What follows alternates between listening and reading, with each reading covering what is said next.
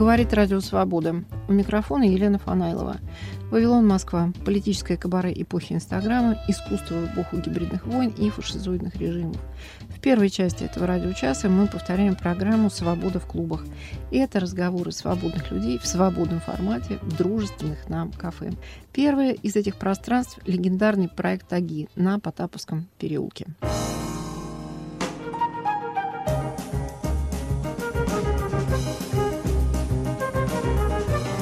«Русские похороны». Повтор программы 2010 года. Современные похороны и их процедуры.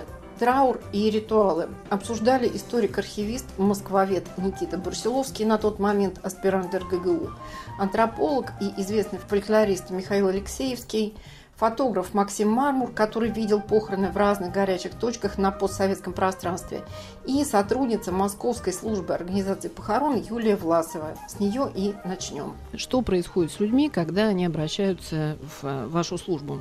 Ну, конечно, люди вообще растеряны. Они, в принципе, не знают, что делать, и помощь-то им нужна. Особенно если это касается православной веры, определенных традиций. Просто очень многие люди начинают как бы не с того, да, начинают закрывать зеркала, выносить цветы, мыть пол и думают совершенно не о том. А о чем они должны думать? Они должны побеспокоиться о том, как правильно проводить человека в последний путь. И агент вообще, он э, как бы ориентирует людей на то, как правильно это сделать, с чего надо начинать в первую очередь и как это все должно выглядеть. Юля, ну давайте вот проведем короткий курс. Что делать э, близкому умершего? Куда он должен позвонить? Первую очередь, если вот случилось как бы такое несчастье, да, соответственно, смерть должна законстатировать доктор или врач поликлиники, или скорая помощь. И, соответственно, вызывается милиция для того, чтобы составить протокол осмотра. И уже впоследствии выдается медицинское свидетельство о смерти в поликлинике, и тело направляется на сохранение в морг или оставляется дома до дня похорон. А кто занимается затем а, вот, э, гробом, венками? Этим занимается агент. Юлия Власова, спасибо. Давайте Михаил Алексеевским. Да. На самом деле Россия большая и э, хоронят людей не только в мегаполисах, но и, собственно, Моя специальность, мои исследования касаются как раз именно традиций э, похоронного ритуала, преимущественно как раз э, в сельской России, в деревнях, где, конечно, ситуация совершенно другая. И э, что, на мой взгляд, очень важно, там совершенно другое отношение вообще к смерти. Вот этот некий пафос такой критический, э, что ну как же так, русские похороны такие негуманные, это там, индустрия, карнавал и так далее, это жалоба именно городского жителя, который в глубине души боится смерти. Жители, там, скажем, сельской России, для них смерть – это повседневность. То есть, когда мы живем в квартирке и не видим, что происходит, там, если хоронят соседа, в лучшем случае мы увидим, там, как подъехала машина, вынесли тело и увезли на сельских похоронах ситуация совершенно другая. Это общественное событие. Если в деревне кто-то умер, об этом знают все и участвуют вот в этом ритуале все. И, собственно, там нету никаких вот этих вот элементов индустрии. Разумеется, сейчас уже гробы там покупают и заказывают, разумеется, и там э, могут быть похоронные агенты, но при этом сама смерть переживается, ну вот совершенно по-другому, ее не нужно бояться. Так получилось, что я со своей коллегой из Петербурга специально просто занимался темой истории похоронных фотографий в России и самого ритуала фотографирования на похоронах. Это на самом деле очень давняя традиция, еще с 19 века. Может быть, кто-то помнит, несколько лет назад был фильм э, «Другие», где как раз вот эти так называемые постмортом фотографии играли довольно важную роль. Действительно, в конце 19 века была целая индустрия фотографов, которые фотографировали только э, умерших людей, причем специально вот как-то красиво их усаживали, как будто бы они спят. И э, для современного человека, вот, городского человека, это кажется чудовищной дикостью. На самом деле это важнейшие этапы в жизни человека – рождение, похороны и свадьба. И когда появилась возможность сохранить память об этом, вот появились фотографии, то действительно очень востребовано оказалось именно вот ключевые моменты жизни человека, по большому счету, могут там уложиться в три фотографии. Это там, фотография новорожденного, фотография человека э, во время свадьбы, и, собственно, фотография в гробу. И если мы говорим о ритуалах, то по большому счету, конечно, что меняется в городе?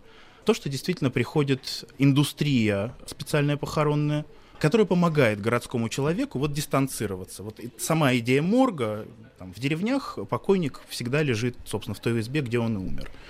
Идея в том, что вот мертвого человека увести и его как бы в твоей квартире нету, потом его привезут, на некоторое время покажут, все простятся, и это, собственно, вот э, то же самое, попытка как можно больше дистанцироваться от смерти за счет помощи, в общем, профессионалов, которые помогают это сделать. Михаил Алексеевский, спасибо. Я хочу Максиму Мармуру передать микрофон э, как э, фотограф. Ну, я бы хотел добавить, что если нам хамят в роддоме, если нам хамят в ЗАГСе, если нам хамят в магазине, в ателье и так далее, то почему у нас должны встречать с распростертыми объятиями и облизывать в ритуальных услугах. Да? Это наша жизнь, там работают такие же люди, как работают везде. А вообще, на мой взгляд, если говорить о сегодняшней России, то я бы взялся бы смелость судить о стране по тому, как человек приходит в этот мир и как он из него уходит. И то, и другое, к сожалению, у нас в России происходит очень-очень плохо. Кстати, по поводу фотографий. Вообще, днем рождения фотожурналистики, одним из дней рождения фотожурналистиков, стал как раз снимки расстрела и похорон коммунаров Парижской коммуны. То есть это вот не взялось ниоткуда. Можно сказать, что вся фотожурналистика началась как раз вот именно с таких фотографий. Максим Мармур, спасибо. Сейчас давайте Никиту Брусиловского послушаем. Мне кажется, что роль, задача православного священника в церкви как-то оградить э, людей от этих э, остатков э, ритуалов атеистических времен, от каких-то, быть может, народных суеверий, которые не должны сочетаться с православной верой и не, не могут присутствовать вообще в православном храме. И, ну и, разумеется, это относится и к вопросам о том, как утешить как успокоить, как-то, может быть, смягчить всю процедуру похорон. Это также задача священника. Вот Михаил Алексеевский сказал очень интересную вещь, сравнив городское и сельское население. Это касается, в принципе, не только России, это как раз такой европейский элемент. То же самое мы видим и в Европе, особенно в южной ее части. Это касается Италии и балканских государств, ну, в первую очередь Сербии, Черногории, возможно, Боснии даже в меньшей степени католических Хорватии и Словении. А в Италии, например, великолепный фильм Федерико Феллини Амаркорд, в котором как раз и рассматриваются вот эти три аспекта человеческой жизни. Человек рождается, человек женится, человек умирает. То есть все три эти картины мы видим э, в фильме Филини. Э, и там нету боязни смерти, там есть скорбь, но люди понимают, что Смерть это естественная вещь, и нету именно страха какого-то, который сформировался уже у современного жителя не только в России, но и фактически по всему миру. Никита Брусиловский, спасибо. Я вот сейчас хотела бы все-таки немножко поговорить о региональной разнице. Я хочу Максима Мармура спросить. Вы много ездили, вы видели много трагических событий, которые, безусловно, сопровождались похоронами. Вот а можете вспомнить какие-то, ну, например, региональные детали? Ну, Северная Осетия сразу приходит на ум. Допустим, там вот в вынос тела из дома осуществляется исключительно в строго определенное время. Это 13 часов дня. Также там с утра выставляется у входа в дом ворот э, крышка гроба, чтобы вся улица, все знали, видели, пришли э, выразить соболезнования, посочувствовать горю. Еще что меня потрясло, это были, наверное, одни из первых похорон, которые я видел ну, в своей жизни, которые потрясли меня настолько, что вот помнится до сих пор. А на Северном Кавказе, вот именно в Северной Осетии, есть так называемые специальные люди-плакальщицы, которые провожают э, покойного последний путь, и при этом они производят такие звуки, что просто вот тебя встают э, волосы дыбом на теле, мурашки, и чувствуешь себя очень некомфортно, и в то же время это добавляет какого-то трагизма и оставляет долгую-долгую память об этом. А после кладбища, значит, перекрывается, неважно, движение есть на этой улице, нет движения на этой улице, ставится палатка, и происходит примерно такое же собрание народа и такое же застолье, как это происходит у них на свадьбах. Вообще в Северной Осетии даже есть поговорка, что ты, говорит, ходишь как оборовыш, тебе даже не, не в чем пойти на свадьбу или на похороны. То есть это примерно вот у них приравнено. Сибири это все происходит несколько иначе. В мегаполисах это происходит совсем по-другому. Зачастую сосед из соседнего подъезда не знает, что у него в доме там кого-то похоронили, а может быть на личной клетке не будут об этом люди знать. Вы знаете, вот эта вот боязнь смерти, вот это вот отношение к ней, мне кажется, сложилось просто исключительно потому, что в современной жизни у смерти очень плохой пиар. И бояться, мне кажется, тут нечего, и все это естественно, и совершенно нормально. И в то же время хочу я сказать несколько слов в адрес э, сотрудников похоронных бюро, ритуальных услуг. Я хоронил не так давно тестя, И сказать, что было как-то все оскорбительно, унизительно, где-то меня унизили, или я не могу. Все было сделано на высоченном уровне, тактично, быстро и очень красиво. Спасибо, Максим Мармур. Юлия Власова, во-первых, есть ли по Москве какие-то отличия, допустим, в Южном Бутово, если вы хороните, или если вы хороните внутри э, Садового кольца, как люди себя ведут? Одинаково или есть какая-то культурная разница? Разница заключается только, наверное, в финансовых вопросах. Южный Бутово и центр города. А в принципе, люди-то ведут себя одинаково. Вообще, как бы в православии говорить там о каких-то огромных венках и цветах, и то, что они обязательно нужны, и огромных дорогих памятниках, чтобы обязательно была фигура во весь там рост, это вообще совершенно не нужно, это не приветствуется. Э, обязательно ставится деревянный крест с распятием, как положено. А памятники, дорогие гробы, в принципе, нет необходимости в этом для православного человека. Юлия Власова, спасибо. Я э, Никите Брусиловскому отдаю словом хотел бы согласиться как раз э, с Юлей, очень правильные слова. И даже э, обратить внимание, что скорее, если можно говорить э, в вопросе похоронного вкусе, это вкус не в выборе гроба или украшения гроба. Можно говорить о вкусе как раз в выборе надгробного памятника потому что особенно это чувствуется на старых кладбищах, которые э, порой еще не закрыты для современных захоронений. Например, можно пойти на кладбище Донского монастыря, великолепный некрополь, фактически единственный сохранившийся в целости монастырский некрополь в Москве, потому что все остальные монастырские некрополи укатали под асфальт фактически. И тоже можно увидеть, как у порой великих людей, оставивших э, большой отпечаток в русской истории, в русской культуре, достаточно скромные надгробия. Например, э, Зодчий Иосиф Баве, великий человек, перестраивавший Москву после пожара 1812 года. Так вот, у него очень маленькое, скромное надгробие в виде аналои раскрытого Евангелия. Его даже не сразу и найдешь. А войди ты на другое современное кладбище, ты увидишь э, ну, какого-нибудь нувариша с огромным памятником, позолоченным, с э, самыми разными вывертами, если так можно сказать. Русские похороны. Традиционные и постсоветские процедуры и обычаи. Повтор программы 2010 года. Я хочу, чтобы мы продолжили разговор о региональных особенностях похорон. Максим рассказал о том, как он наблюдал похороны в э, Северной Осетии. Я хочу спросить у Михаила Алексеевского, вот ваши полевые исследования, какие-то яркие эпизоды. Так получилось, что у меня диссертация, которую я уже защитил, была посвящена как раз э, похоронным обрядам, в частности, поминальному застолью. Я проводил довольно много исследований полевых по этой теме на русском севере, это Архангельская, Вологодская область, преимущественно в деревнях и небольших поселках. И, конечно, обращает на себя внимание то, что э, вот тут несколько раз упоминалось слово там языческие традиции и так далее. На самом деле слово языческий это все-таки такой вот лейбл, ярлык, э, который, как правило, вот языческое что-то там, пережитки какие-то там э, ужасные. На самом деле речь идет о традициях, которые действительно, возможно, э, там, древнее, чем принятие христианства на Руси, но которые, на мой взгляд, их не нужно обязательно искоренять. И, конечно, как показывает практика, именно похоронный ритуал показывает наибольшую сохранность вообще э, архаических традиций, обрядов, больше, чем все что угодно. Причем не мало достаточно влияет на это там, изменение образа жизни, урбанизация и так далее. То есть, если, скажем, э, русская свадьба за последние полвека изменилась радикально, а за последние там 20 лет еще просто вот такой мощнейший был рывок, то э, русские похороны, они по сравнению с этим очень мало изменились, и более того, если сравнивать там, материалы из э, там, действительно разных регионов, по большому счету показывают они тоже очень-очень много общего. Разумеется, есть какие-то нюансы.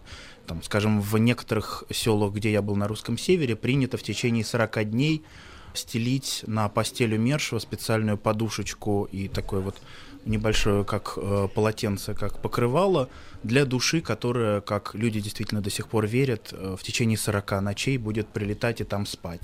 Потом торжественно вот все это убирают, уносят и таким образом прощаются. Там масса существует примет, поверий, суеверий, связанных с покойником, со снами. Общение с покойником является такой вот совершенно нормой жизни причем вот обычно как бы там покойников принято пугаться, но в сельской культуре на самом деле до 40 дня покойник это абсолютно нормально. Они, э, наоборот, приходят, навещают, прощаются. И то, что нам кажется там фантастика, галлюцинация, сумасшествие, э, они спокойно совершенно относятся. Пришел покойник, ушел покойник, и в этом есть какая-то тоже высшая гармония. Михаил, а существует, например, традиция плакальщиц, вот как а, Максим рассказывал о осетинских плакальщицах? Да, надо сказать, что вторая половина моей диссертации была посвящена причитаниям похоронно-поминальным. Э, ну, в целом, конечно, традиция причитаний сейчас даже в деревнях постепенно исчезает.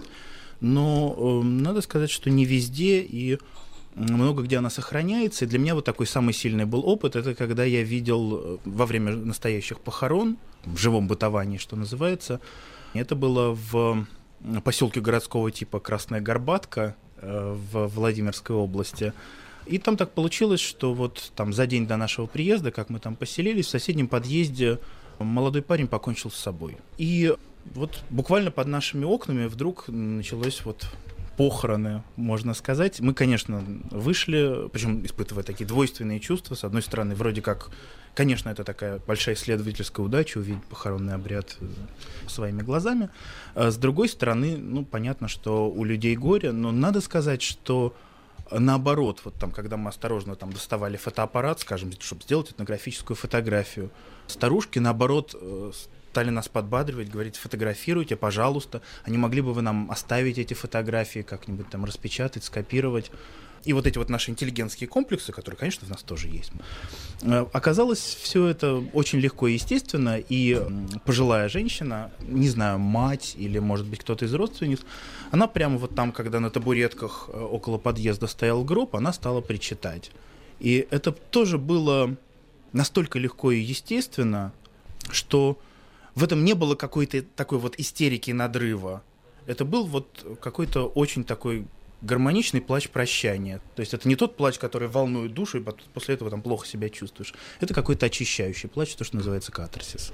Михаил Алексеевский, спасибо. Я хочу Максима Мармура спросить. Э, вот в вашем опыте, что вам люди позволяли снимать и от чего они категорически отказывались? Было такое? Было, было очень разные ситуации. Как бы в силу того, что я оказался на похоронах, когда хоронили одновременно там и по 100, и по 300 человек, и там ситуация совершенно отличная от да. похорон обычных. Давайте мы напомним просто для слушателей, что Максим работал а, много в горячих точках, впоследствии терактов э, приходилось освещать, и там, ну, например, Беслан, да, и вот там огромное Ну, количество. или в Беслане, кстати, было гораздо легче работать, чем где-либо, потому что там было настолько вселенское горе, что было совершенно не до прессы, ни до репортеров, ни до фотографий, ни, ну, ни до кого. На тебя просто не обращали внимания до тех пор, пока ты не начинал мешать. Поскольку с опытом умение не мешать оно приходит, то, в общем, проблем никаких не было. Но в Пятигорске после взрыва электрички, когда я пришел на кладбище и увидел три ряда траншей, там могил под сотню, наверное, выкопанных одновременно, и вот так вот они идут, входят в такую в перспективу, это, конечно, оказывает некое воздействие на мою психику в том числе. И вот там, когда появились первые тела, когда пришли первые родственники, и там стою я с большущей такой камерой, вообще непонятно кто, и, естественно, народ там реагировал неадекватно и кричали, что и креста на мне нет, и порвать меня надо, и было все что угодно. Но потом, после того, как я объяснил, что я расскажу об их горе всему миру, и весь мир будет им сочувствовать, и об этом надо рассказывать. Все как-то улеглось, успокоилось, и было достаточно просто. Также там был вот ритуал, не знаю, встречали ли вы, Михаил, его где-то в своей жизни или нет. Я видел девушку в гробу в платье невесты. Она погибла за несколько дней до ее свадьбы, поэтому хоронили белый гроб, белое платье, совершенно производящее огромное впечатление. А, зрелище очень такое тяжелое. Максим Мармур, спасибо. У Юли Власовой хочу спросить. Я, кстати, помню с советских времен, что вот эта традиция, что э, незамужняя женщина должна быть похоронена в белом платье, что для молодых красный гроб, для пожилых людей черный гроб. Вот это все как-то воспроизводится сейчас? Нет, сейчас э, единственное, что вот что сказали по поводу белых одежд, да, вот для молодых девушек, это сохраняется. А какого цвета будет гроб сейчас, это абсолютно не имеет никакого значения. Юль, и еще один момент.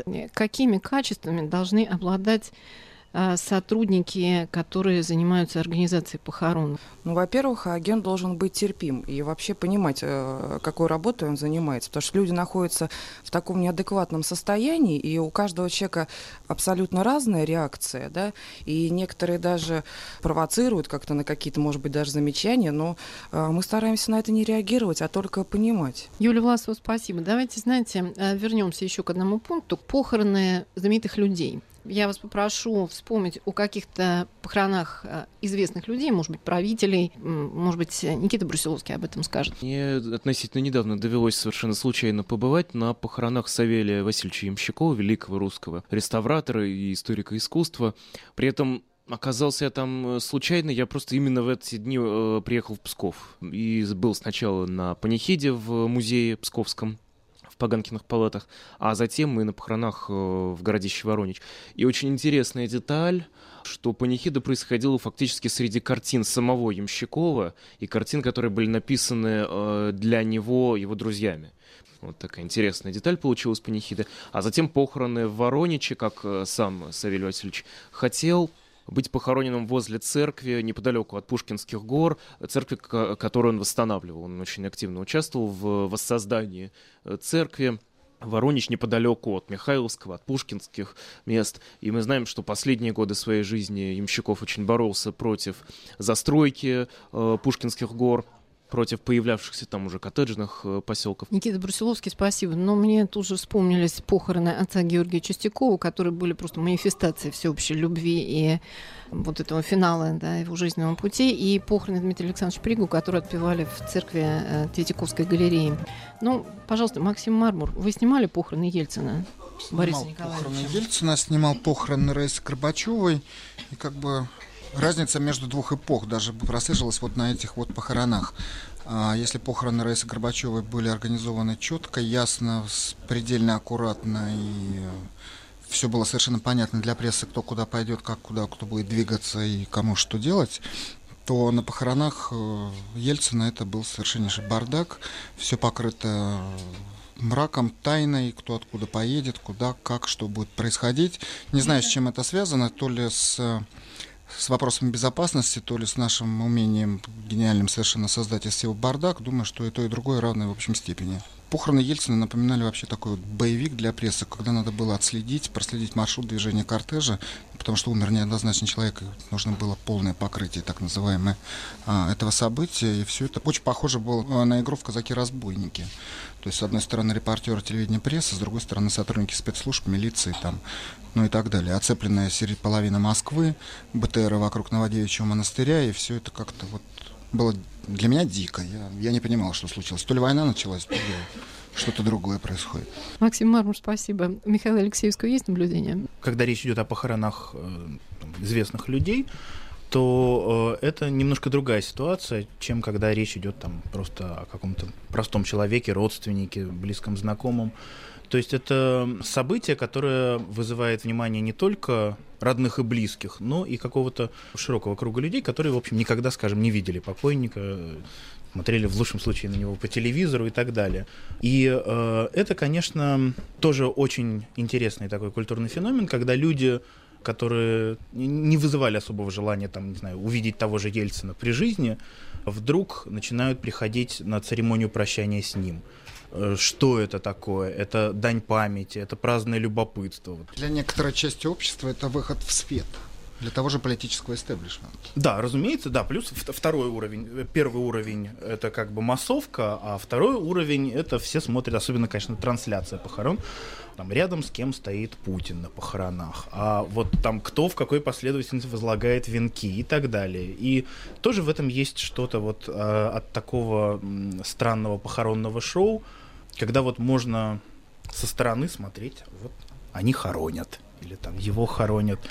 К сожалению, вот как правило, в этом больше шоу, чем, скажем, какой-то искренних эмоций, грусти. Мне кажется, что лучше все-таки близким людям скорбить, нежели любопытствующим последний раз посмотреть, как он выглядит. Михаил Алексеевский, Юлия Власова, у вас есть какие-то наблюдения за похоронами знаменитых людей? Что-то у вас в них кажется вам необычным по сравнению с похоронами простых граждан? Ну, мне кажется, очень много пафоса. Прям, э, видимо, люди настолько стараются сделать все, как им кажется, правильно, и как им кажется вот так вот красиво, э, что иногда они просто перегибают палку.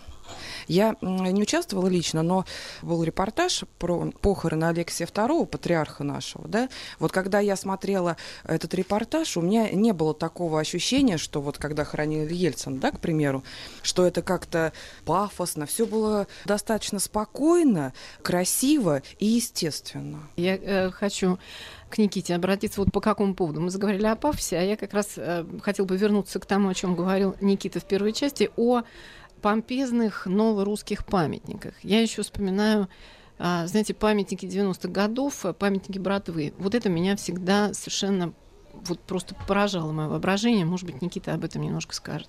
К сожалению, действительно, это до сих пор э, попадается на кладбищах э, Москвы, э, других русских городов и даже иногда в сельских местностях, иногда, поскольку зачастую вот эти самые братки, о которых вы сказали, просят э, хранить их не в мегаполисах, а ближе к родным местам, то есть э, зачастую в село, и видеть такие памятники среди достаточно простеньких и скромных э, небольших стелок на сельских кладбищах это достаточно дико. Корректировать этот процесс очень сложно, и все отдается на откуп вкусу либо покойного человека, если он сам заранее распорядился о такой детали, либо его родственников. Угу, Никита Бурсуловский, спасибо. У Юлии Власовой есть какие-то дополнения по этому поводу? Ну, вы знаете, насчет памятников. Вообще на могилах э, православного человека памятника-то быть не должно. И э, сейчас все-таки люди начали э, возвращаться к тому, что когда некоторые люди говорят, ну мы, наверное, все-таки поставим памятник. Вот мы хотим памятник, вот такой красивый, вот такой вот черненький, вот такой вот с такими там, э, со всякими буковками, да. А потом как бы все-таки приходит к тому выводу, что лучше крест и деревянный. Русские похороны. Повтор программы 2010 года. Панайлова, Вавилон, Москва. Свобода в клубах. Слушайте нас в эфире и на сайте Радио Свобода. Подписывайтесь на наш Facebook, Телеграм-канал и Инстаграм.